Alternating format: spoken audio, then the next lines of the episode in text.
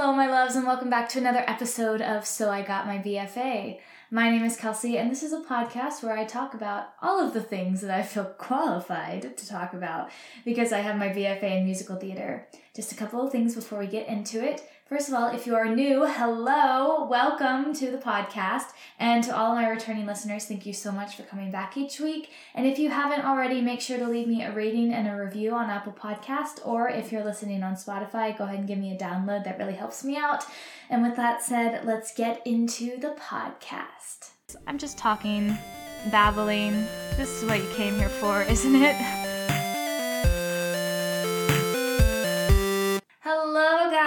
Welcome back. I am joined once again by my sparkling co host, who just gave me a very grimacing look because it is currently 11 p.m. Mm-hmm. and we are not so sparkling while filming this, filming this, recording this.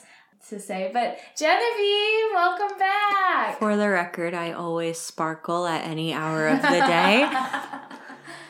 It's just a quality. You just sparkle, darling, All the time.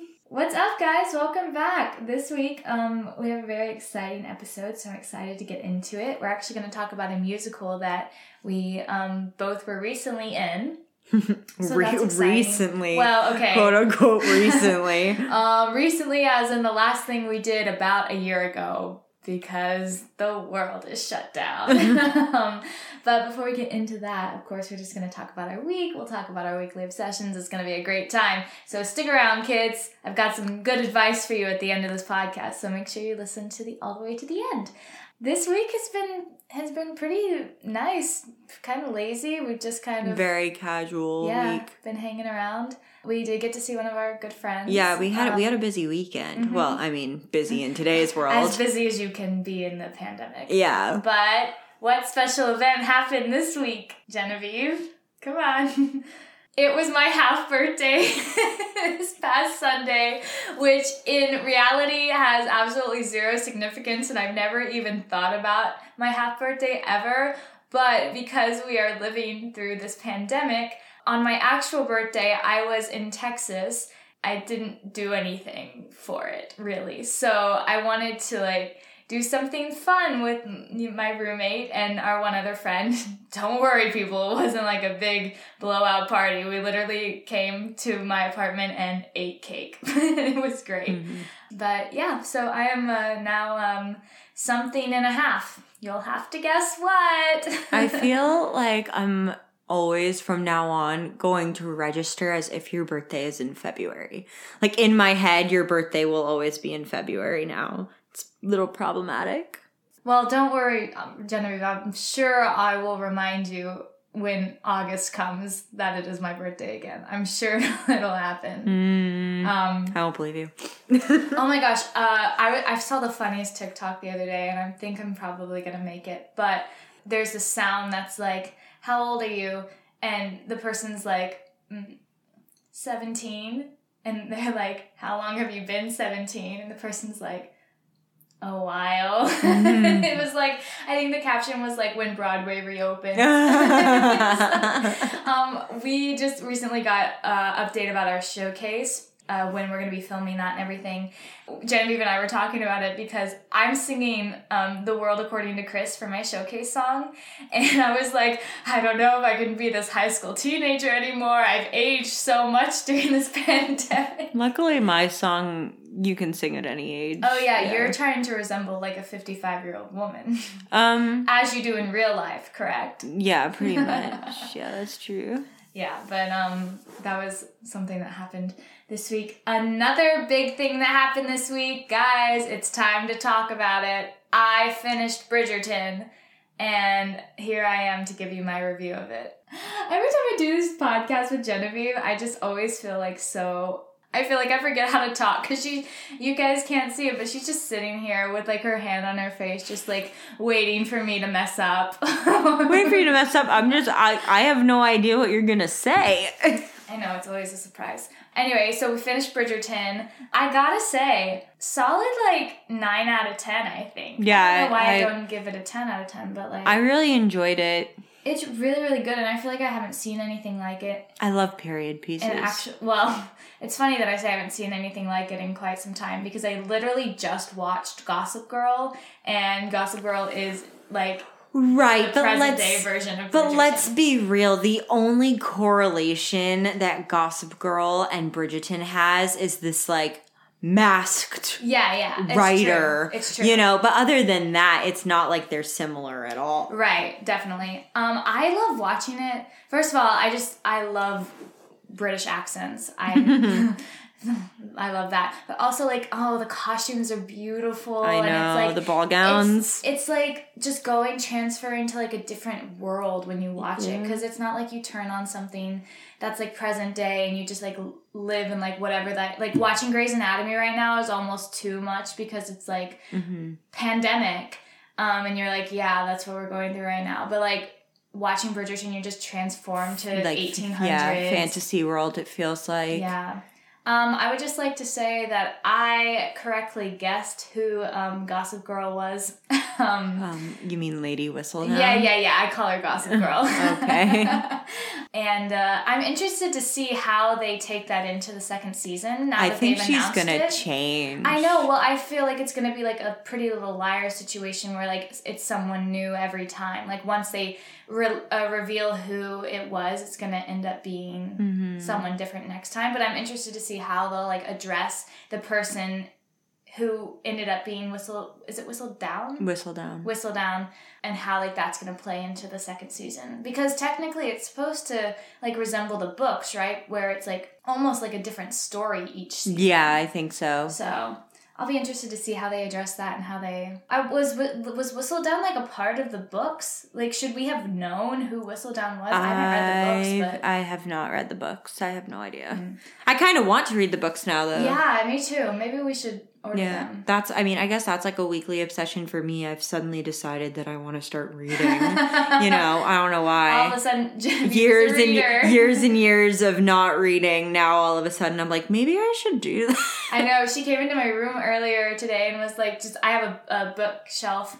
Um, and it's not like I have like a huge assortment of books. I just have a very small um, book collection in my room. And she was like, I want to read that. Oh, do you have that? Oh, I want to read that. And I was like, all of a sudden, Genevieve is just when I when I really get into a book, I like can't put it down. Like it's a situation where it's like binging a um like a TV show. I remember I've told you this before. Like there was like a book I was really into in high school, and I used to like skip class to read the book, or I would like hide the book in my textbook and pretend I was like reading the textbook, but I would be reading the book. Yeah. mhm. like I don't Yeah. I don't know why. If I'm really into it, I'll like read it cover to cover as quickly as possible. Right. But And I used to like as a child, I was like an avid reader. I would read all the times. I won reading competitions. Like I was literally such a big reader. And also like I think a big part of it was we had this system and especially in elementary school called AR points, which is like accelerated reading whatever. You'd read a book and then you'd have to take a quiz and if you depending on how you did on the quiz, you'd get so many points. And I'm a very competitive person. You know this, but um, I feel like that was like that like kind of drove me to read a lot. And then I felt like when it was more so when we got into high school. I feel like is when it started dropping off because reading became kind of an obligation for class, you know, and I started getting super busy because I was in like 500 million different clubs in high school. It's actually ridiculous. I don't know how I did it. Somehow I'm still alive and breathing, but um, there was just like no time for it. And I do remember like I, I missed it a lot. Like I, I I did really enjoy reading, but it just became like a burden to like sit down and when I wanted to like relax, it wasn't like I didn't want to pick up a book and like read it. I just wanted to watch something like on Netflix or whatever and just like be able to breathe and relax. Um, and it's actually a result of this pandemic that I really got back into it. And I like forgot how amazing reading is because it like I don't know, especially like as an actor who loves to tell stories, I just love like traveling to different places through like the books, you know? Mhm. And just like being able to just like imagine the words on the page in your mind's eye and everything and it's just yeah, I really enjoy it. Good. Thanks for your support. I'm gl- I'm glad for you. that was the week. And um, now let's move on to the weekly obsessions. My first weekly obsession is a movie, and I feel like I haven't talked about a movie yet in my weekly obsessions, but on my half birthday, we had a lot of downtime and um, we decided we wanted to watch a movie. We came across Ocean's 8, which I have seen before, but I, I it's been a while and I don't think you or I- yeah, um, our other friend, her name is Nadia. I'm going to refer to her as Nadia. Has um had ever seen it. So I was like, "Oh my gosh, we have to watch this." And I forgot like how good it was. I just like the plot, the cast is Super clever. amazing. And it has like one of my favorite scenes I think in all of a movie history is the scene where she is like just released from jail and she goes and shoplifts Mm-hmm. the and then she goes to a hotel and it's just like the clever I mean like I do not condone any of her actions whatsoever don't do that but like the cleverness behind Oh yeah the way it was written and oh my gosh Sandra Bullock is just such a dynamic actress When I watched that happen, I was like, wait, do you think people actually do like does that work? I feel like I feel like if somebody tried to do that well I mean I don't know how like I feel like there's no way that would work. I feel like it wouldn't no. Um, but like, if, for those of you who don't know, um, this is not spoiling anything. But she, uh, when she gets released from jail at the very beginning of the movie, she goes to uh, like a makeup store or something, and she picks up just a bunch of products, and she just doesn't. She doesn't even hide that she's picking them up. She just does it so nonchalantly, and then she goes up to the the register and she's like, "I'd like to return these items," and the cashier is like uh, do you have a receipt or the card you used? And she's like, no, no, like I just like I just need to return these. They're not even open. Like I ha- they're they're brand new. I just need to return them. And she's like, we can't do it without a receipt. And she's like, whatever, I'll just keep them. It's fine.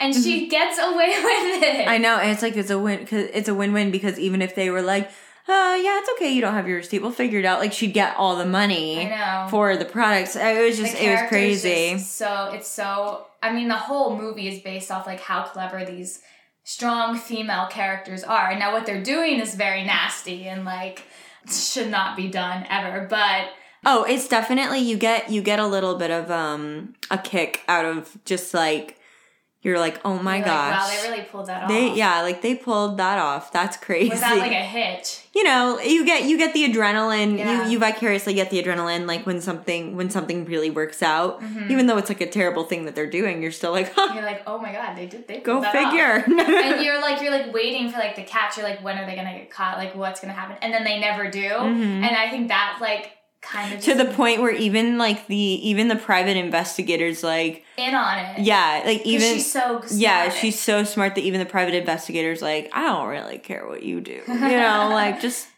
make sure you don't make it too obvious Yeah, you know yeah, like it was so funny But I mean, like again, like killer cast, like Sandra Bullock, who is like one of the best actresses industry.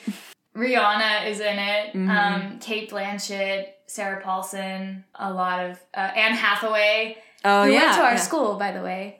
Plug. love you Anne. Um, we lo- love you, Anne, since you're listening to this. But such such a good cast um, of strong female actresses that really pull off that show. Anyway, so if you haven't seen it, I definitely recommend watching it. Um, we watched it on HBO Max, but I'm sure that there's a way to watch it otherwise. But you didn't hear that from me. Moving on to my next obsession, it's actually a song. It's from Andrew Lloyd Webber's new version of Cinderella, which has the full album has not been released yet, but they have released this song, and I believe there's another song that they've released as well. Um, that I can't remember the name of right now, but this song is called Bad Cinderella, and it's just like such a good like teaser of what's to come from this show. It's it's this like new remodeled version of Cinderella. And honestly, when I when I listened to it, I was like, "This is Andrew Lloyd Webber, Yeah. Mr. Phantom of the Opera, Mr. Cats. Like what? it's really it's a really good song It's very like it's poppy yeah. Well, what's the word? I was like, it's in the time, like or with it's very with the time. Um, it's it's very poppy, and what's really cool about the song is that it's like a warped. It's it's not really anything like in my own little corner, but the melody is like a warped version of it. I think it's, it's just like an inverted version Yeah, of it or it's, something um, it's weird yeah. So like the chorus, the main verse is like an augmented version of the the melody so in my own little corner, which is really really cool, and it pays homage to Rodgers, and Hammerstein. But yeah, it's really really good. I'm really excited to to see the or to Mm-hmm. Hear hear the rest. rest of the album and to eventually see it. Now it says it's coming out in April of 2021. But um, right. right. okay. You know what I saw today? I on won't Tik- hold my You know what I saw today on TikTok? There was a I don't even know like who how they did this or if if, if she posted it as a joke, but there was a um a playbill of Grey's Anatomy the musical and Ellen Pompeo's like Twitter like confirming it. And I was like it, it wasn't true, like it was a joke, but I was like I wonder like how did this post like come about? Like cuz it really it, like showed her Twitter handle like mm-hmm. posting about it. I was like did someone like make this up or like did she post this as a joke? But mm-hmm. I don't know. I saw it and I read the I read the thing and I was like, "There's no way. There's no way that that would is be ridiculous. Wouldn't it be? It would be like, how do you even fit 17 seasons worth? It'd be like well, it'd also just be it a start with situation. drowning and then well, it, it's also such an iconic TV show that you can't even like.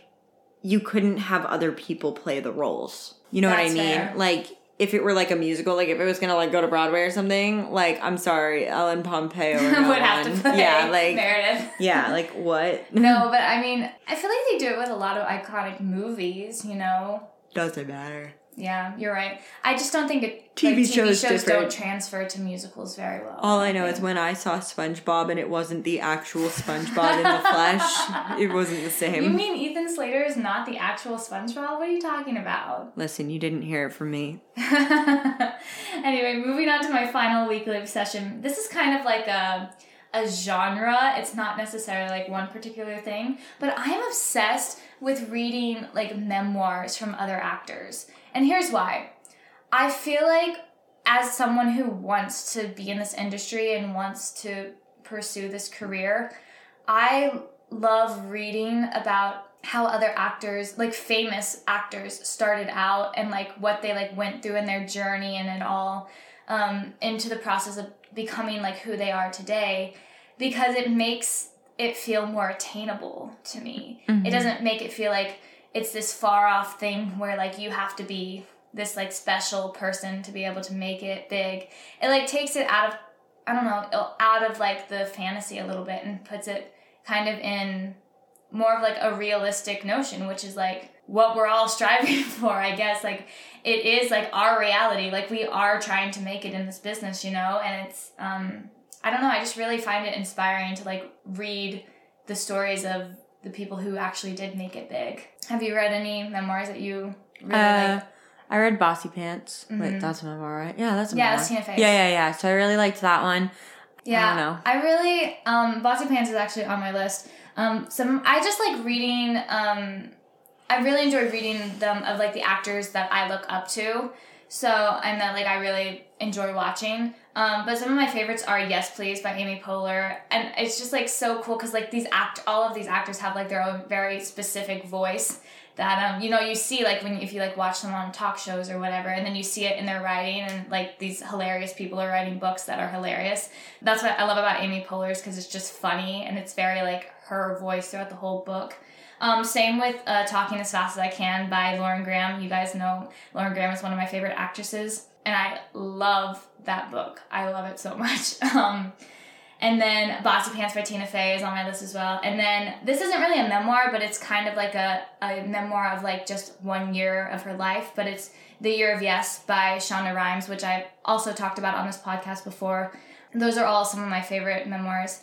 Um, but yeah, I just really love that that genre. I love you know like reading like fan or fiction and um, novels and whatever. But like there's something about being someone who wants to be an actress reading stories about like how other actors and actresses made it in this world that really just like gets me going you know Mm-hmm. so that's all for my weekly obsessions and now we're going to move on to the musical of the week which you have all been waiting to hear what it is even though it's definitely in the title so you already know what it is. but um, this week we are talking about Urinetown. you're in town. This was actually the last musical that Genevieve and I were in together. yeah, it was the end of our theater careers. It's so, that's what you're town is. Yeah, for real. no, um, it was actually we were very, very, very lucky to have been able to perform it because it was our senior main stage, um, and we did it the world shut down literally like two days later. we closed the show on March 8th. and then we got a like a we went to class. March 8th? Yeah, that was the Sunday, I think. Oh. And then we got we went to class on that t- next Tuesday, which was the which The would, following would have been Tuesday. The 10th. Yeah, yeah, yeah. And at like on our way to that class, we got a notification that like school would be canceled for an extra week of spring break. So like if even if if Urinetown had been the next weekend, we would not have been able to perform it. Yeah, we would have been done. Yeah. It's so crazy Mm-hmm. that gosh, that was a year like almost a year Pretty ago. much a year ago. We were in rehearsals for it now. Yeah, gosh, that's so crazy. But I don't know. Let's just talk about our experience doing the show. Mm-hmm. Um, I'll be hundred percent honest. I do not like Urinetown, but this is what I will say. I don't think I've ever had as much fun like being in a musical as I did being in that production. We were both in the ensemble. Genevieve had Supporting. a supporting ensemble role. She was I'd call it a third string role. okay. Well, tell them who you played. I played Josephine Strong, which is the mother to the main character, Bobby Mm-hmm. Strong. And I played the coveted role of Leaky Lucille, which I made up. I was in the ensemble, but um, it was it was kind of thrilling actually because I got to do, especially in Act Two. I don't think I had a second to breathe because in Act 2 it's like all of those like the the three major songs in a row, and then like I went off stage for like. 15 seconds to change costumes and then came back on stage and then um, after that scene i went off stage for about 15 more seconds and then came on Yeah. to do the rest of the show basically Yeah, you had a you had a crazy track. Like the one the one downside of being Josephine, though she was kind of a heightened character, she really was not in that much of the show Mm-hmm. at all. Which is funny because that was the role when when I got the role, I was really excited. And I'm not saying that I didn't appreciate it. Like I really still enjoyed it, but I was really excited. And then I read the script. I was like, you know, she's only in like four scenes. because josephine doesn't were, were you in run freedom run I was, but I Yeah, wasn't but in Snuff in- That Girl, and I was only in a snippet of like what is you're in Yeah. town, and and then I think there was something else I also wasn't in. um, Well, I wasn't in the first five scenes of the show.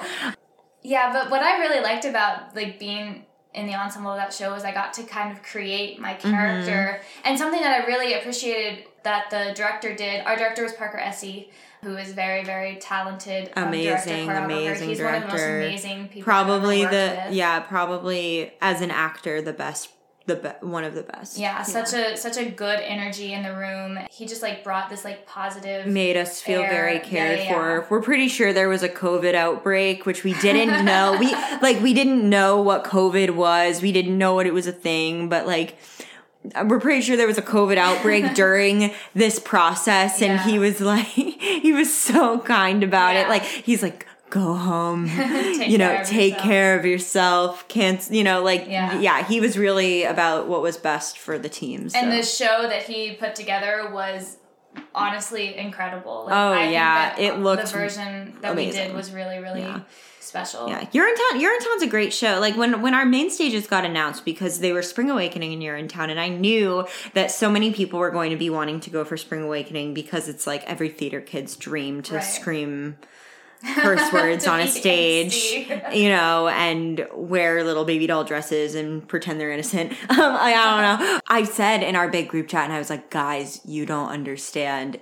It is a win-win because Urinetown is a blast. I did Urinetown back in 2012 and um I was in the ensemble and like you, I basically I mean, we didn't do a project where we like made up our own characters, but in my head I kind of made up my own character. So much fun. Definitely in my top 5 out of my summer stock experience. Well, it's So- also it's just a great show to be in the ensemble in because Mm-hmm. honestly, the ensemble carries the show because they're they're constantly on stage. Like, of course, the main characters carry the show, but like the, the Mm-hmm. I don't know. very No, I would. I wouldn't even necessarily say that the main characters do carry the show in this case. Mm. Honestly, like I mean, like yes, the main characters are important, of course, blah blah blah. But like I think, like I think it's really the ensemble, ensemble that driven. sparkles. And Yeah, I've been in shows where I've been in the ensemble where Mm-hmm. the ensemble does not carry the show, and that show with that Yeah. one particular show that I will not mention the name of was not so fun. Yeah. Um, well, we talked about Spamalot like a week ago. Right. That's that's, That's another, another one where like the ensemble. ensemble carries the show. Um Yeah, I did that show that I will not speak of in high school, and it was.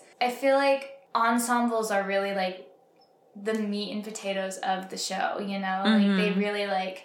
I feel like every Broadway show I ever go to, I'm always looking at that ensemble, know, and I'm it's so picking like my favorites. I'm like, she's my favorite, he's my favorite. You know, like yeah, so. yeah, yeah. Yeah, it was such a fun show to be in. Um, it's still not my favorite show, Mhm. in as far as like wanting to go and watch. Oh, yeah, no. When I no, that's a show that you definitely. I don't think anybody actually wants to go watch it. You want to be in it. I remember I read that script like back like what, just like ten years ago now, almost nine years ago. I remember I read that script and I was like, "What is this?" I was like, "This is the worst show I have ever read." And then we got on stage and did it, and I was like, "Oh my god, that's a blast! I could do that for years." So. Right. I think it's just the acting style for for me that like encompasses the show. It's very like I mean like I've I've said it multiple times on this podcast. I don't like comedy types of things that are like we want you to laugh right now and it's like I mean I don't really enjoy how to succeed in business either because it's like the same style of acting, you know? But that's just like a perfect personal preference. It doesn't mean that the show doesn't appeal to tons of audiences and that it's not loved, but it almost won Best Musical in 2002, you know? It unfortunately came out maybe like f- four days after 9 11, Mhm. which was really bad timing for a show that was kind of, you know, attacking the government and capitalism and Mm. things of that nature.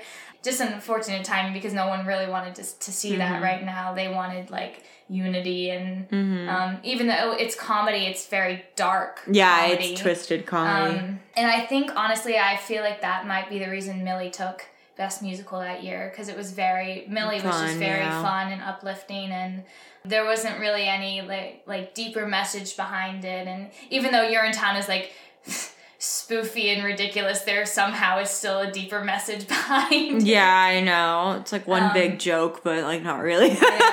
Can you imagine being a foster child at, in 2002? Because that was Sutton's first, Millie was Sutton's first, right? Mhm. And then, um, well, not her first Broadway show, but like her first big, you know, star stardom role. Oh my gosh, Um, a foster, like the family, the Fosters.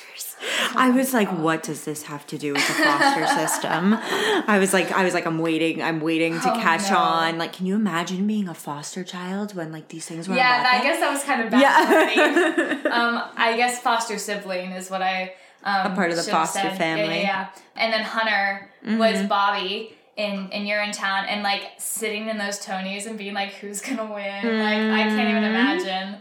But then also to like be their parents and like be like, both of my kids are leading roles on Broadway right now. you know there's a favorite. Oh there's always a favorite. Oh my god.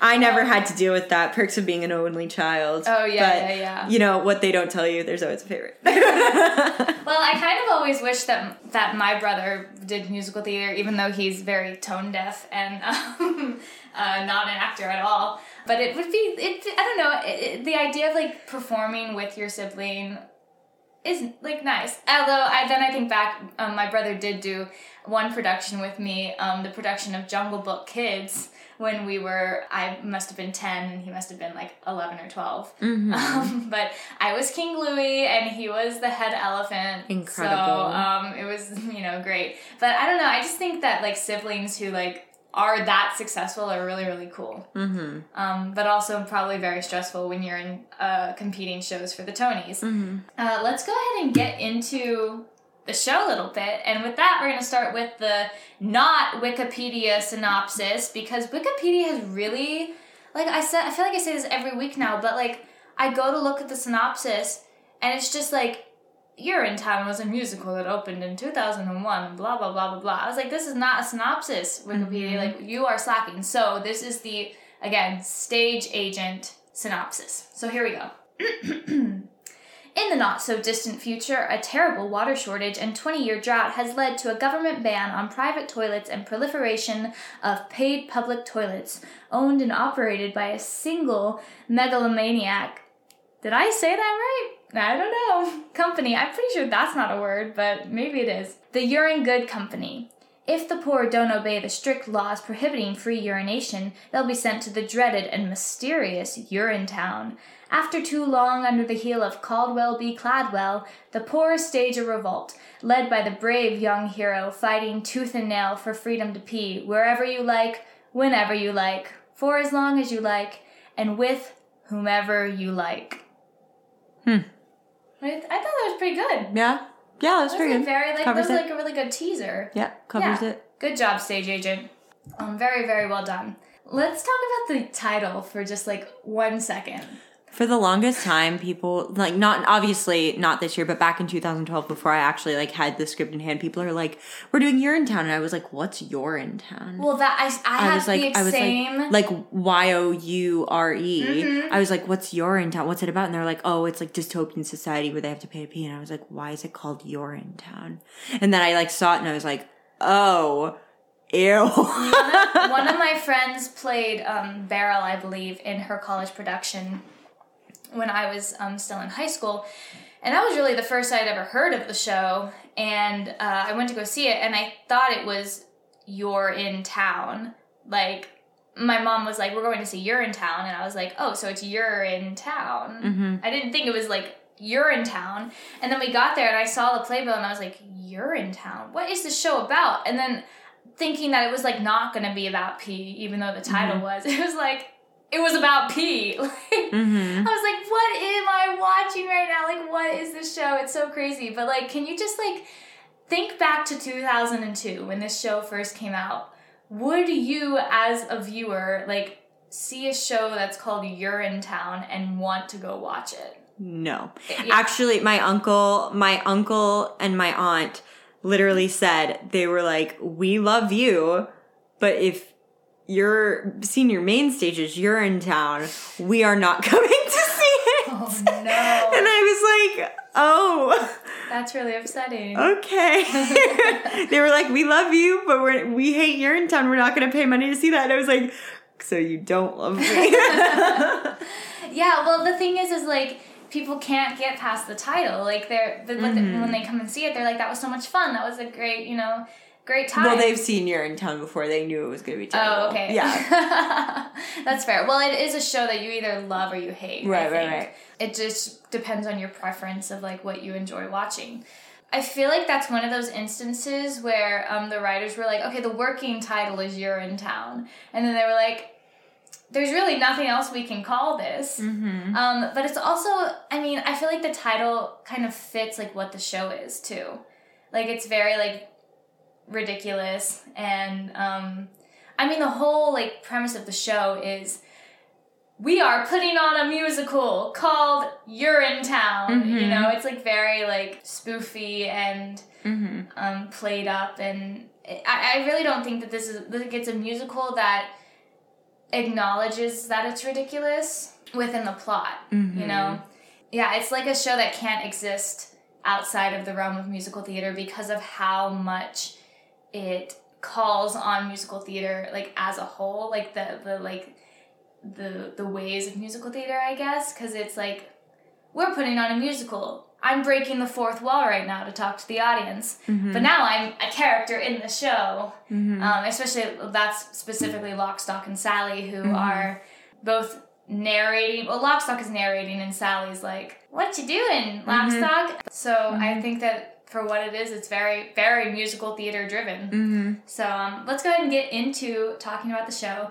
So we start with Lockstock coming on, and he kind of sets up Yeah, he explains what's going on. and like on. what's happening, so that the audience isn't confused. I will say though, the first time I ever saw Urinetown, I was like, "What is happening Mhm. right now?" It- I feel like it's really complex for young audiences. Mhm. Like I feel like you need to be a little older to really understand. It's almost one of those things where it's like you need to read the script and analyze it before you see it. Which is weird because I feel like the place where this musical like best resides in like the musical theater um, community is like done by community theaters and um, like high school or regional productions of it. You know, Right, right I feel like that's where it really like excels um, as a show. So we start with Lockstock coming on and explaining. He's like, "I'm the narrator, and you're watching a musical right now." Mhm. And uh, now here we're gonna get into it. And Sally's like, "What do you mean, Lockstock?" Mhm. And she's like, "He's like, oh, Sally, don't worry about it. Just we're just Well, yeah, I mean, I think it's like the good, it's a good representation of how adults kind of brush kids aside Mm-hmm. and like they don't let them in on what's going on, therefore they grow up kind of stupid, you know? Like, yeah." Well, when in reality, Sally is a lot. Oh, she, than, oh, yeah, she's up with it. She knows, but Lockstock.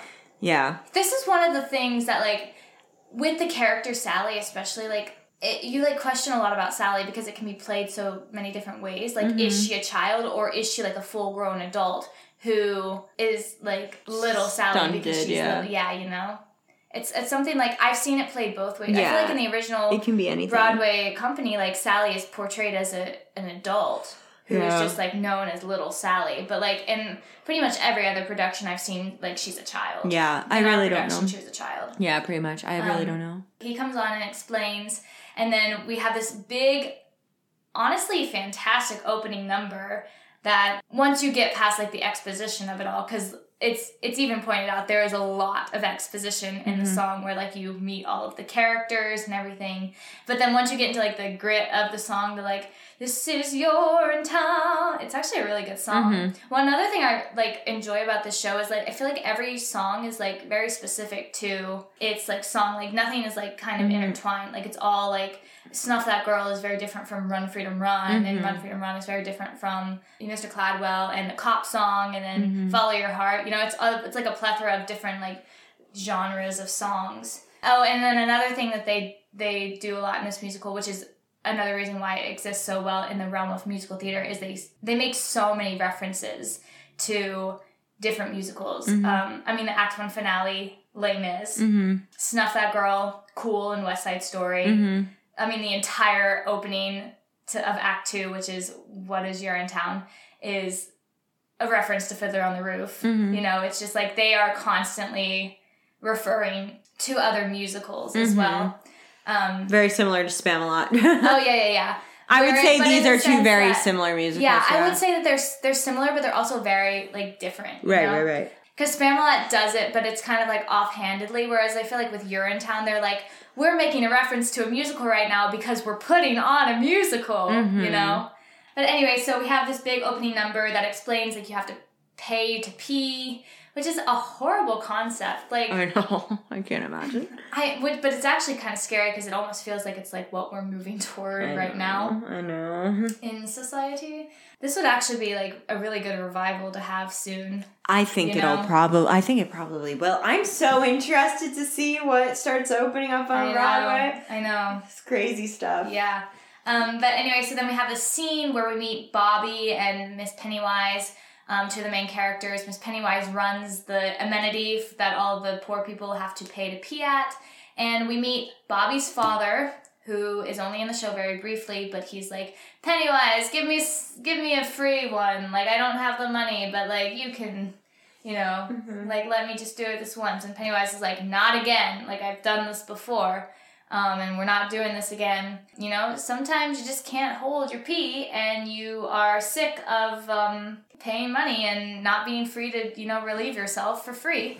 Pennywise sings this whole big grand song, which is actually a banger. Like it's amazing. It the range of Pennywise is like ridiculous because she has to be this big, huge belter, and then she has to hit what is the a high C, C, at the end of it. Like it's ridiculous. Like the actress who plays this is like gotta be a singer Mhm. for sure. So she has her big number, and then he relieves himself in the bushes and um, gets caught for it and sent to Urinetown, which we do not know what Urinetown is Yeah. at the moment.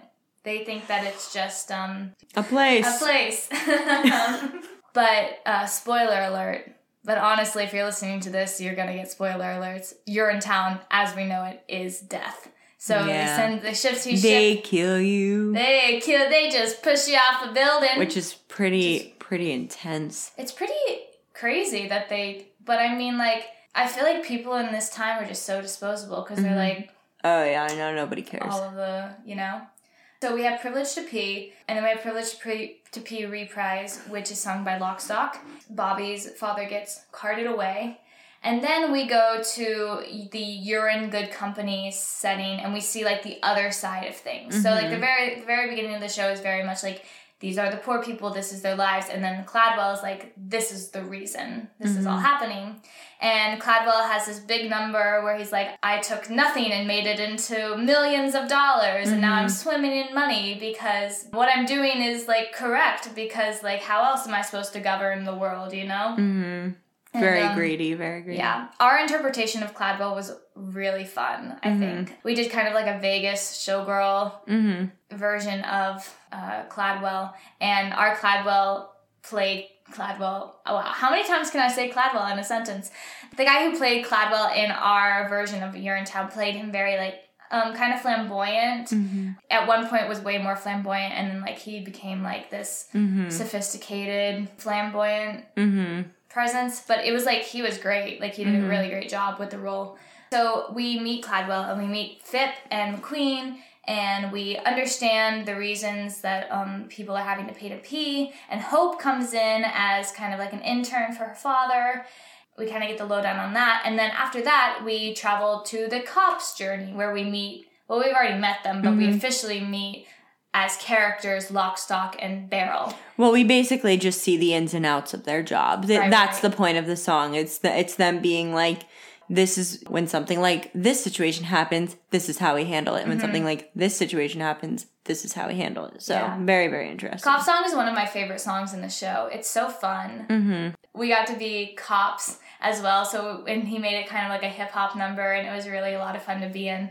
Yeah, it just kind of shows you the ins and outs of like who the cops are and and what they do, and then you start to question. You're like, are the cops cops because they like bringing justice to people, or are they a little greedy and they you know like pushing people off of buildings? We see later on in the show as well. But anyway, after the cop song, um, Hope is walking home from her first day of work. Lock, Stock, and Barrel kind of like harass her a little bit.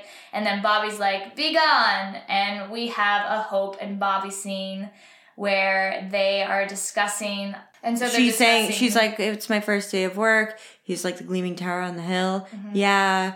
And he's like i did a very bad thing today you know basically because i mean i don't know why he blames himself but you know he's like i did a bad thing today because you know my dad got chartered off to urinetown and Oh, she's yeah, like yeah. Because he because he yeah. didn't he wasn't able to pay for him. yeah, and she's like, "Well, what does your heart tell you?" And he's like, "What?" And she's like, "If you just listen to your heart, it's so everything will be okay." Because when you're in the ensemble of this show, I feel like this is a scene that you like kind of like block out. Yeah, because, it's, like, the, one song scene that no one that else you get in. to like breathe backstage. Um, We Mm-hmm. came off from the cough song and literally like had to change back into our poor uniforms. You know, the uniforms, the the team of Urinetown. Mm-hmm. and uh, you just kind of we got to breathe. So like whenever this song was happening, we were like. Whew, because then in the next scene, sometimes you have to move a giant staircase back to um, Mm-hmm. where it's supposed to go. So you have to, you know, be ready to do that. To do that. But this is kind of like it's almost like the perfect love song, you know, because it's not Mm-hmm. even like we're falling in love, but it's like the heroine being like, "Follow your heart," and he's like, he's like, "Yes." Yes, I'm in love with you, Mm-hmm. by the way. um, my heart is telling me to kiss you right now. Mm-hmm. And um, so that's like the kind of the beginnings of Hope and Bobby's love story, which actually I feel like what this musical doesn't do very well is structure. Because as we get further into it, like the, the main character kind of dies in the middle of Act Two, and you're like, huh? And also, he doesn't really get like. I mean, I guess look at the sky. He doesn't little bit come back. he doesn't come back and then he doesn't really get like his like major like i want song i guess i mean i guess look at the sky a little bit but it. Yeah. yeah but i don't know I, and then that love story never really never really plays out you know Mhm. it's just kind of like the structure of the musical is a little questionable so the next scene is look at the sky and it's bobby you know deciding to Declaring revolution. declaring revolution and deciding to follow his heart and fight for the poor people to no longer have to pay to pee so that everyone can be free to pee whenever they like. And it's just like this very silly song um, where bobby is like follow your heart son. What is your heart telling you to do? And they're like I don't know, my heart can't speak. Um, but then he, he gathers all of the poor people, and um, they are now headed towards revolution. One day more, you know? and and then we go back to Cladwell, and honestly, this song I feel like is forgotten a lot about, but like I think it's a really like cool song. Don't be the bunny, Yeah. where he's basic. It's a really good villain song, you know. And what's funny about it, I think, is that it's they're talking about something so ridiculous, like don't be the bunny, Mm-hmm. But he's saying it in such a serious tone that it makes the song funny. Mm-hmm. Um, but he's basically telling Clad or Hope to Bobby. Oh no no no no hope hope Hope. hope hope yeah. He's telling Hope that you like have to do what you got to do to survive. Yeah, yeah, yeah. And if you're at the top of the food chain, you have to kill the bottom of the food chain to stay on top. You know. right yeah. Oh my god, our version of it was so funny because they had like a, a, a sticking with like the Vegas theme of Cladwell. They had this big like wheel. I don't even know what like what you'd call slot wheel or I don't know. Uh-huh. I don't know Vegas terms. Mm-hmm. I don't gamble. um, but anyway, and then they had a projector on it for that scene, and anytime he said, "Don't be the bunny," mm-hmm. I mean, they had like an image of a bunny that just like exploding, and then like blood all over. It was like it, it sounds more graphic than it was because it really wasn't that graphic, but mm-hmm. it was like no no bunnies were harmed in the making of this. no bunnies were production. harmed in the making of this production. And so after that, we go back and we have the Act One finale where revolution is starting, and Bobby's like, "We are not going to stand for this. Mm-hmm. Pee at your free will." And um, Yeah, and then you clearly realize that he has no plan. he has absolutely no idea. He's just like pee, and then they're like, no, he says run. Well, that's at the end of the song. Yeah. But um, and then once they're finally confronted by the rich folk, he's like, "Uh, I don't really know what to do now," which is like so true to story in this whole Mhm. musical. Act One finale is very much a spoof off of One Day More slash um, Do You Hear the People Sing in Les Mis yeah, I, Yeah. I see it.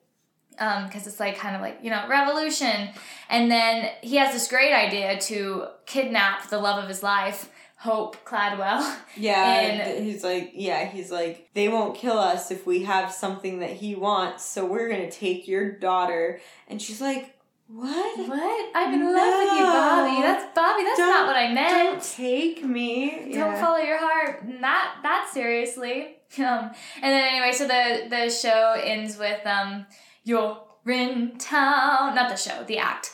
And then we come back in act two with what is Urinetown? And we get to meet some of more of the poor people. They kind of stand out. We have hot blades harry and little becky two shoes who is pregnant and literally it's never referred to that she's pregnant in the entire show I don't know why she's pregnant.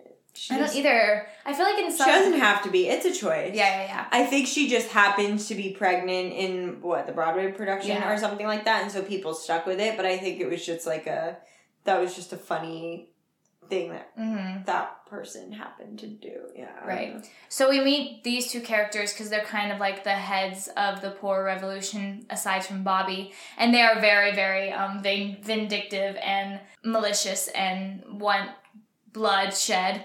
And so they sing "What is Urinetown" because really no one knows what Urinetown is except for the cops in Mhm. Cladwell, and um, it's this whole like Fiddler on the Roof bottle dance, very reminiscent of that type of um, that kind of music. Head, shoulders, knees. And toes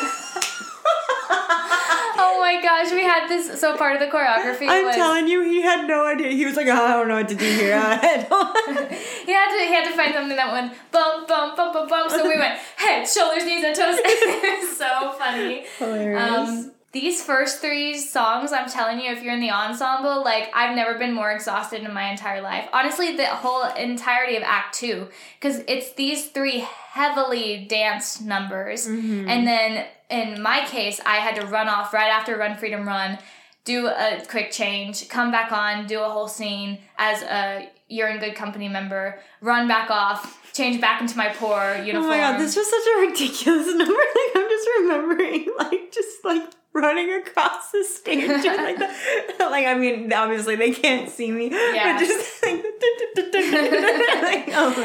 It was honestly, um, I think What Is Urinetown was, I guess, well, I would say it was, it, but Snuff That Girl really was my favorite, and I think Run Freedom Run was my second Yeah. favorite. But it really was up there. Like, it was really, really fun to perform. Um, but basically, uh, for those of you who weren't in the show and have no idea what we're talking about, it's like all of the the three different like we see the the poor people with Bobby and Josephine, and then we see the the rich folk with, With the cops. with the cops and and everything, and all this different version of what is Urinetown. The poor people right now are in this very very secret hideaway with a giant sign above them that says secret hideaway, and nobody can Yeah. find where they are. Um, Everyone's like, I wonder where the secret hideout is.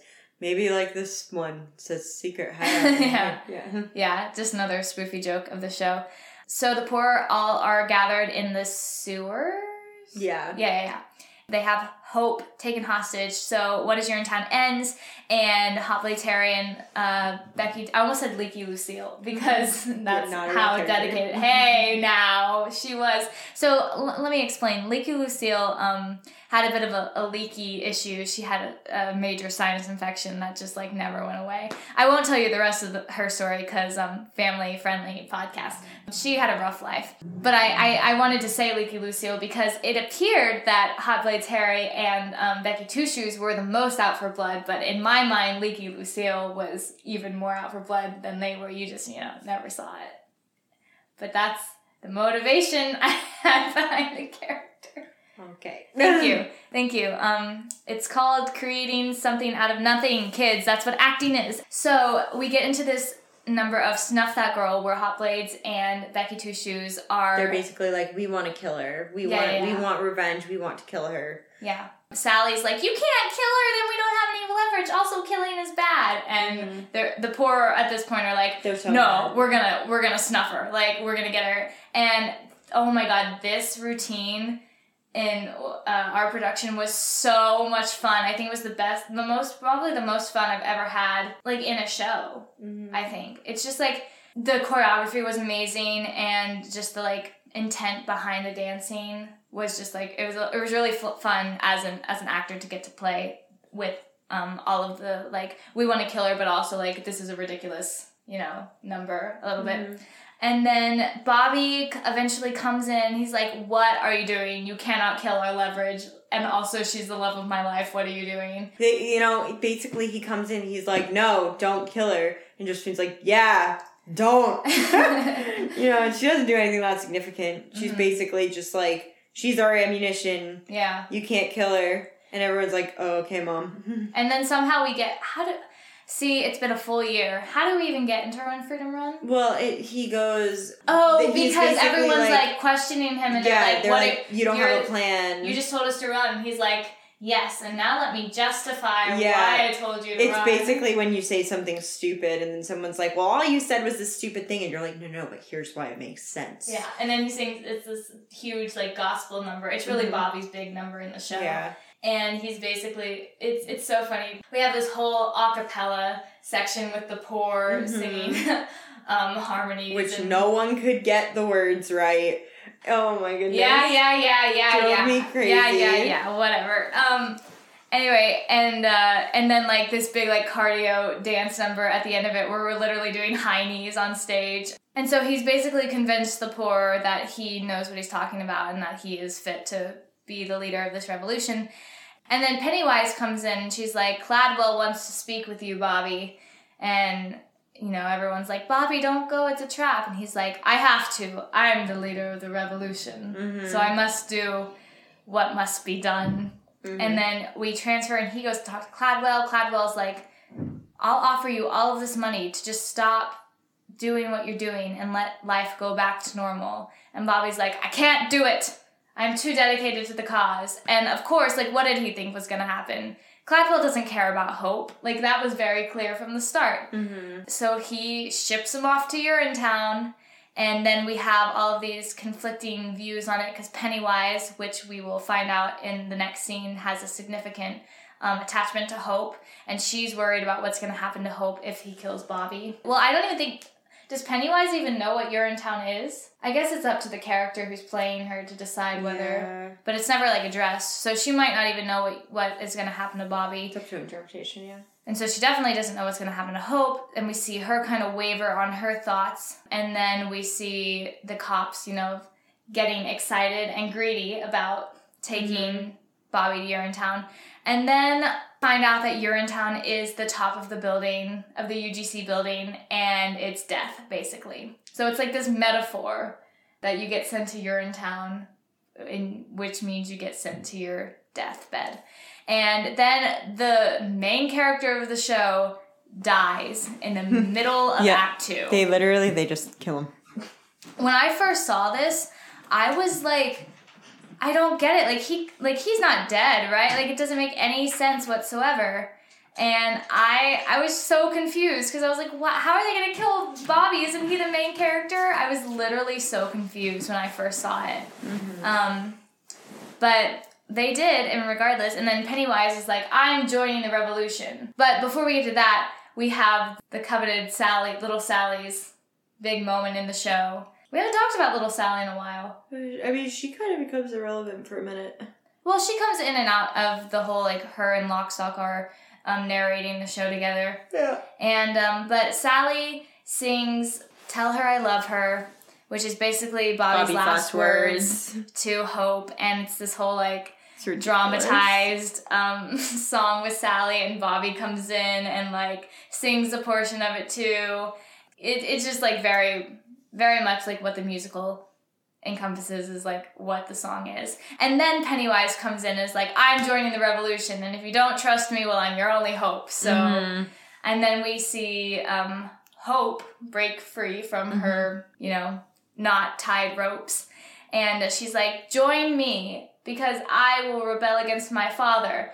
And then they sing, sorry, I'm just kind of like rushing through this, but I feel like we've been we've been talking about it for quite some time. They sing I'm not sorry and it's this whole like they start to Yeah. take over, like they kill It's Beryl. the takeover of the rebels. Yeah, they kill Fipp and McQueen, and um, eventually they meet up with Cladwell and they overtake him. We find out that Pennywise is Hope's mother, and that Cladwell and Pennywise had this like Secret great love affair. love affair back in the, the day before the drought. Cladwell is um, unfortunately sent to the same fate as um, Sir Bobby is, and uh, we see him die. And then the end of the show is the real kicker for me, honestly, because it's everything is great for a period of time, and then they start to realize that the only reason that they were able to survive was because Oh, Cladwell's of system. Cladwell's system, even though it was super corrupt mm-hmm. And there was probably a better way of going about it, Mm-hmm. it was still keeping the people alive. Mm-hmm. Everything just starts to downfall And then there. everyone dies. because because there's a drought and Yeah. and um, people can't get what there's no water There's no left water, yeah. and people everyone starts to die and then they yell hail Malthus and the show Mhm. ends Yep. and that's Urinetown. Like I was saying, the overall structure of the show is like really messy. I think Yeah. um, There are some holes in there. there's definitely a lot of holes, but as far as like being a spoofy musical theater show, it does the job. I think you know. Mhm. I really think that. The thing is, I think that they went for dark comedy with like a very comedic Mm-hmm. outlier. I Mhm. think they they really tried to hit the comedy, but in reality, the show is just so such a dark comedy that it it almost like they don't mesh too well. You know, mm-hmm. Yeah.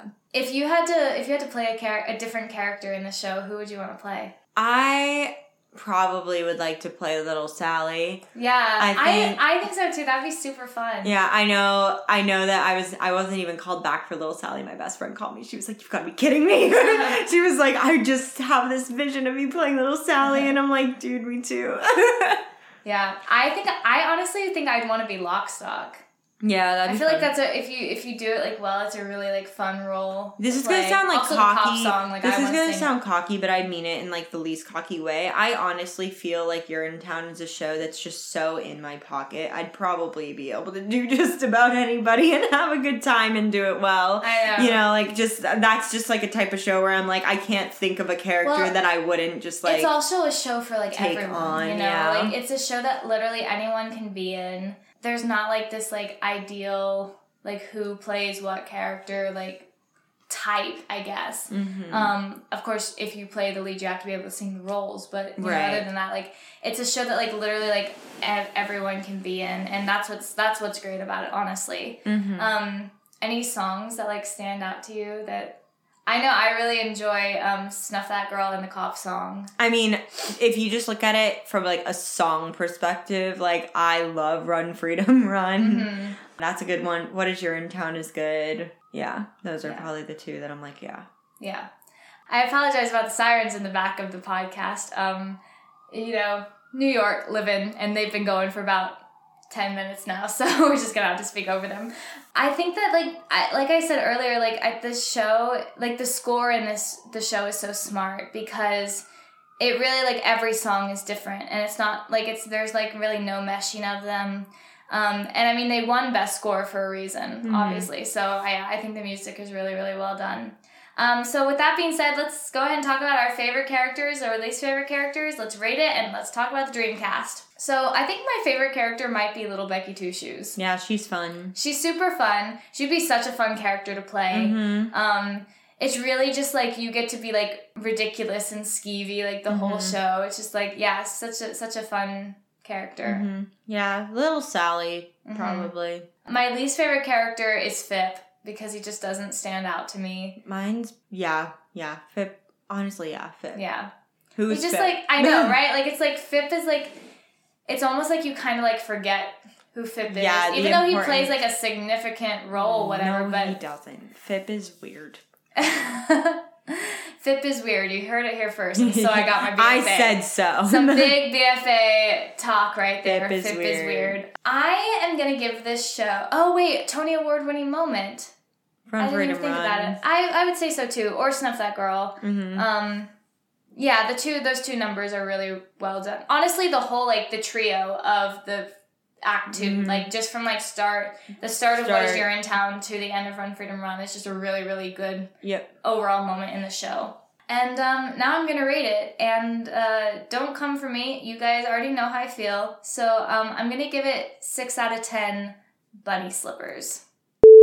I know. You know what? I that's funny. I was gonna say five. Can't. Dang. I was gonna say five. You were gonna say five. I was gonna say five. Yeah. Wow. Well, I mean, it's super feel- fun. It's super fun to be in, but I can see how you see it, and you're just kind of like, ah. Yeah. Well, I always feel I feel like I might have given it lower. I just always feel bad about rating shows so lowly, even Mhm. though it's not it's not too low of a rating. But I feel um, like you really need to be a theater kid to enjoy it. yeah, that's definitely true. Super fun show to be in. Overall, not my favorite show on Broadway. It could be yours, and that's okay. Everyone is entitled to their own opinion. That's what's so great about this art form is it's so subjective, and you get everyone can have their own opinions. Mm-hmm. So let's move on to our dream cast. For Bobby, I have Andrew Rannells. Yeah, that'd be good. I think he'd be really good. I just like think of him in like Book of Mormon, Mhm. and it feels the characters feel very similar to me. Um, for Hope, I said Katie Rose Clarke. I feel like she really fits the vibe of Hope, Mm-hmm. and um, she can definitely sing it. She's got those Glinda high notes, you know. mm-hmm, mm-hmm. Pennywise, I said Patti LuPone. That's funny. I think she'd be so funny. I feel like Bernadette could also do it. Bernadette could Yeah. do it. Stephanie J. Block would also be a really good option. Oh, you think Um, so? I don't see her for it. I just see her as like Trina in falsettos, like I like that version of Stephanie J. Block. Mm. For Cladwell, I said Victor Garber. Okay. I feel like he he always presents that type of energy. The first thing I ever saw him in was um, Legally Blonde. Okay. Callahan Mm-hmm. um, in the movie. Mm-hmm. Um, they present very similar energies to me, so I always have like that in the back of my mind. For Lockstock, I said Norm Lewis. sure. Yeah. I don't really know why. I think I just enjoy Norm Lewis's voice Mhm. and as a narrator of the show and as also a very like present character. I feel like Norm, you know, would do well. Barrel, I said Christopher Fitzgerald. Mm-hmm. I also like the contrast of Christopher Fitzgerald being really short Mm-hmm. and Norm being very tall. Mm-hmm. Um, I love it. The first time I ever saw Urinetown, again, my friend was playing Barrel, and she's like a 4'11, very petite um, female Mhm. playing against this like 6'4 guy who was lock stock. It was, it was a really good dynamic. And then for Little Sally, I said Kerry Butler. Yeah, that's cute. Yeah, I think she'd do a good job. Well, that's my dream cast, and uh, unless you have anything else to add about Urinetown the musical, we're gonna move No. on to the game. Yeah. Okay. All right. So today we are playing, ladies and gentlemen, we are playing Finish the Lyric. And what I've done is I've looked up a bunch of um, Finish the Lyric sites because um, it was far too late to come up with our own. So um, Genevieve and I are going to play Finish the Lyric, and um, it's going to be a, a competition. Okay. So we're going to start with this. Is it like who who says it the fastest? No, it's gonna be like I'm gonna ask you one, and then you ask me one, and we'll just go in the order of keep, the. yeah, yeah, yeah, yeah. Keep tabs. Okay, you ready? Mm-hmm. The plan is to fan the spark into a flame. I know like the song, but I have no idea. I'm not throwing away my shot. That's the song. Wait, say that. Say it again. The plan is to the plan is to fan the spark into a flame. It's hard to not sing it. I'm not gonna lie to you. This is like one of the songs that I really don't know from Hamilton. So uh, all I know is the I am not thrown away. Come So- on, come on. No, no, I really, I, idea. no, I well, really don't know. Hamilton's kind of hard because Yeah, I, I really don't know it. Um, but damn, it's getting dark, so let me spell out the name. Hmm. I'm sorry, you can bleep it out, but I had to say it. It's the lyric. All right. So here, you click on it. Too late for second guessing. Too late to go back to sleep. it's time to trust my instincts. Close my eyes and leap. That was an easy one. All right. So it's one to zero. I don't know if you know this either. You might. Do you know Be More Chill? No, not at all. and I hear a drunk girl singing along to Whitney through the door. I want to dance with somebody. Yeah, okay, know I do song. know that You one. that song. That's um Michael in the bathroom from Be More Chill. Are you kidding me? Is In daylights and sunsets and midnights and cups of coffee. Oh, I'm really about to expose myself. In daylights and sunsets and midnights and cups of coffee. In something and laughter and strife. I don't You know what's only that got first half word. of it. I know I have to There's, you know, you missed two words actually. Oh, um, in why did my brain want to say childhood? It's not childhood. In childhood? childhood. nope, that's not Um, it. In laughter. Oh, How do I know the rest of the entire song? and I don't know that's this one sad, lyric. okay, that's what is sad. it? in inches and In miles, Inches and miles and in laughter and strife. Dang it! All right. I'll give myself a half a point. Oh my god. so no, you didn't get it. You're right. I didn't get it. Also, so that's a song that you really just should you know. need to leave me alone. There's a lot of verses in that song. Yeah, all right. Gets confusing. Moving on. Haha, you're not gonna know this because you don't know Beetlejuice. what the heck? You Um, you did this on purpose. I literally didn't. I have not looked at these at all. You're you're gonna be fine. No, I'm not. I'm like, I don't know. I don't know. You're gonna be fine. okay. No, I literally only know Dead Mom. On the other side. Oh. Die, you're all gonna die. I am obsessed with Beetlejuice. Um, Genevieve, not so much. Alright, next. So it's still one to one. Oh, we're supposed to be all we're supposed to all be ladies and be nurturing and care. Is that really fair? Boys get to fight, we have to share. This is dumb. This is rigged. This is this is rigged. The Broadway world, um They knew. is is rigged. I didn't get the rent one right, okay? Yeah, but that's alone. just because you're stupid, not because it's hard. Alright, next is okay. I'm breaking down. Now let's consider what I might do next. Falsettos? Mhm. No! Again, I don't know falsettos very well. But this song is iconic. No, I, I don't know the words. I hate admitting I've become perplexed. No, I, I literally don't know it. That's alright. What the heck? You can build me up, you can tear me down, you can try, but I'm unbreakable. Well, which verse is it? You can do your best, but I'll stand the test. You'll find that I am unbreakable. Unshakable. Unshakable. Yeah. Yeah. Oh my god, I'm telling you, they know. they know. They know. It's I know I've known all the ones that you've gotten. I've known them. I didn't even have to look at the options. Mm-hmm, Alright, so it's three to one. Yeah, I guess. Don't worry, we- you can still catch up. Yeah, right. Okay, you should know this one. Every man has his daydreams, every man has his goal. Oh, every man has his daydreams, every man has his goal. Sticking to its toe. Phrase. um, wait. Every man has its daydreams. Every man has its goal. People like to. Wait, people want to. Wait. Oh no. People. People like the way dreams have of sticking to the soul. Yeah, Yeah. Okay. right. There it is. There it is. All right. So three to two. Wow. All right. Suddenly, Seymour is standing beside you. Uh, you don't need no makeup. Don't have to pretend. Yep. You don't need no makeup. Don't have to pretend. Oh, that's all. So four to two. But that's okay. There's another one Oh, okay. that we'll play. Hopefully, it'll be rigged, but the other way. Okay, so on this one, we'll just have to not scroll up. Okay. I'd do anything for you, dear, for you mean everything to me. I know that I'll go anywhere for. You? Mm, good, um, good uh, intuition, but no. Wait, sing this. I mean, do it again. I do anything for you, dear. Anything for you mean everything to me. I know that I'll go anywhere I for don't know it. What even is this your song? smile. Anywhere. Uh, what is this even from? Oliver. Oh. yeah, okay. All right. Sorry. Not good. Again, it's rigged. So I have to scroll up? Yeah, scroll up just to the second one. what? Oh, I'm mad. The sun will come out tomorrow. Bet your. Bottom dollar that tomorrow. How much do I have to go? Is that it? There'll be sun. There'll be sun. Yeah, that's ridiculous.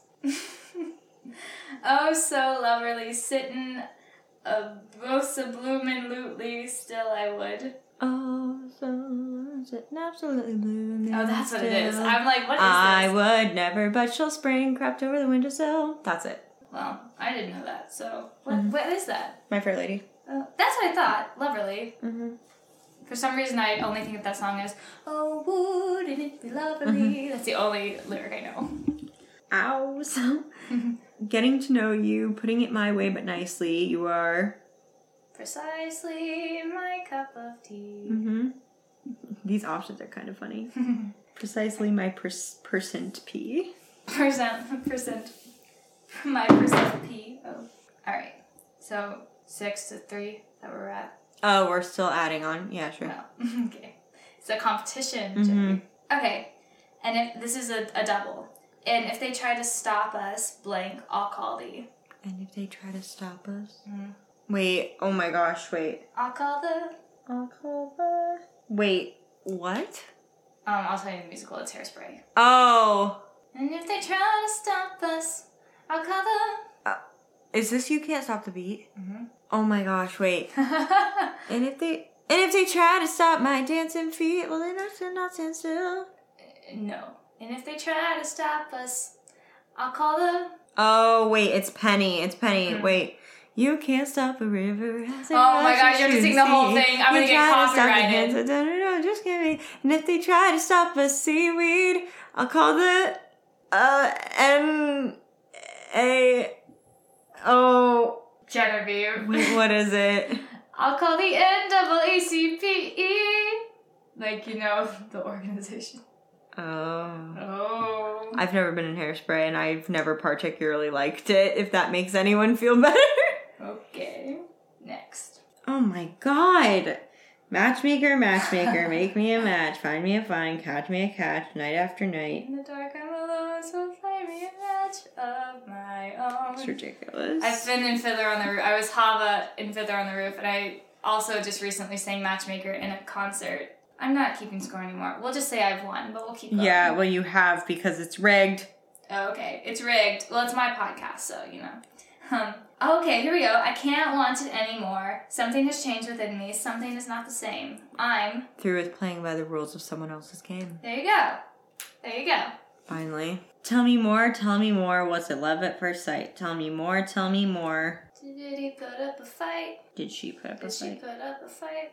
I couldn't remember who was singing. These, these things. Listen to these.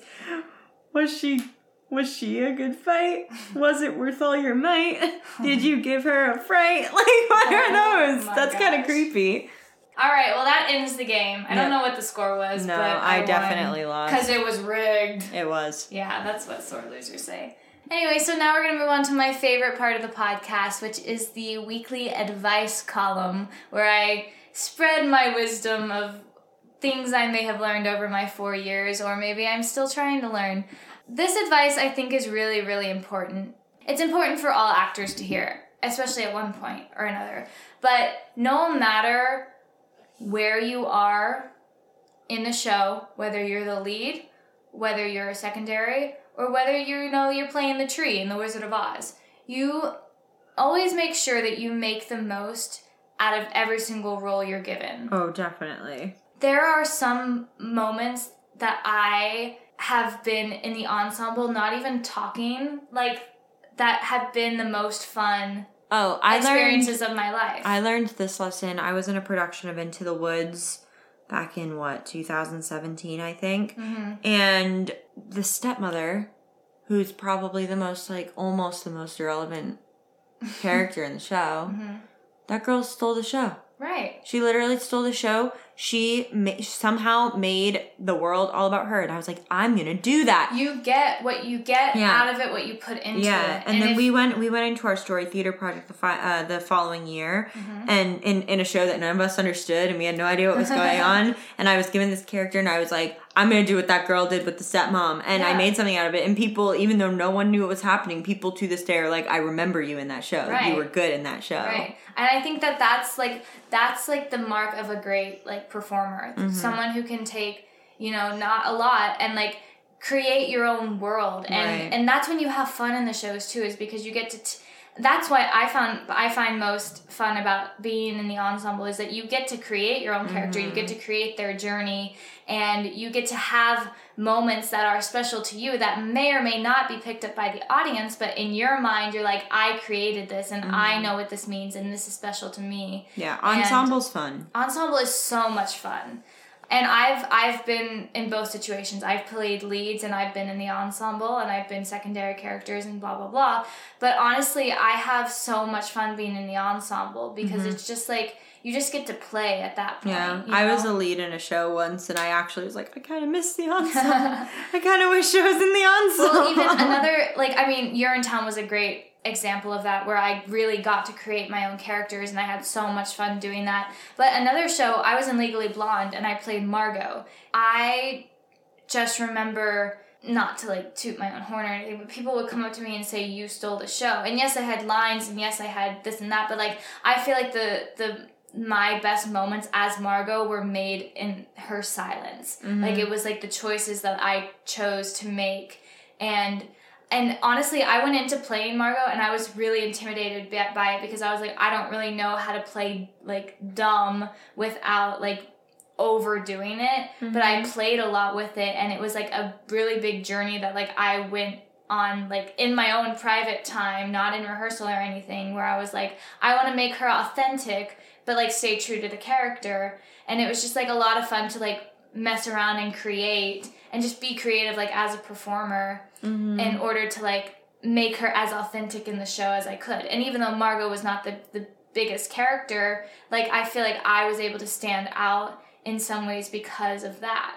And yeah, so it doesn't matter the size of your role. When they say there are no small characters, just small actors, first of all, what does that even mean? But second of all, like it's it's true. Like it the size of your role in the grand scheme of things does not matter. If you love this profession and this is something you really want to do, you have to find ways to enjoy every part of it, no matter whether you're singing eight shows in the song or whether you are, you know, creating the atmosphere in the ensemble. You Right. know? mm-hmm. And uh, I think that's a lesson that is really, really important to be learned when you're younger. And uh, something that, like, you, so you can appreciate every moment you're on stage, Mm-hmm. whether it be belting the final moment of the show or, you know, Mm-hmm. being in the ensemble. Yeah. That's my advice for this week. Um, it's something that I hold dear in my heart because I have gone on that journey a lot. And I think every person in this business, as far Well, as you where can- we're at, yeah. has. You can um, see you can see it in kids who have always played the leads. They really don't know what to do with themselves if they're not front and center. Mm-hmm. And the true value of a performer is one that learns to shine out of the light. You know. So- Yeah, definitely. So just take what you're given and do your best in that moment. and have fun with it. Um, and that's the advice for the week. So, guys, thank you so much for listening. If you want to find me personally, I am on Instagram and TikTok. On Instagram, I'm underscore Kelsey McFall underscore, and on TikTok, I'm Kelsey MC137. If you choose to follow me on either of those accounts, go ahead and DM me and let me know that you came from the podcast because I'd love to interact with you guys and uh, see who's listening out there. Um, Genevieve, do you want to any, anything to plug? No. No. No. All right. Social media is not my thing. Social media is a dead can- art form in yeah. Genevieve's life. yeah, get me at my website. I'm not Yeah, gonna yeah, tell you what it is because it's not finished yet. Um, well, thank you guys so much for listening, and I will see you guys next week. Bye, guys. Bye. Mwah.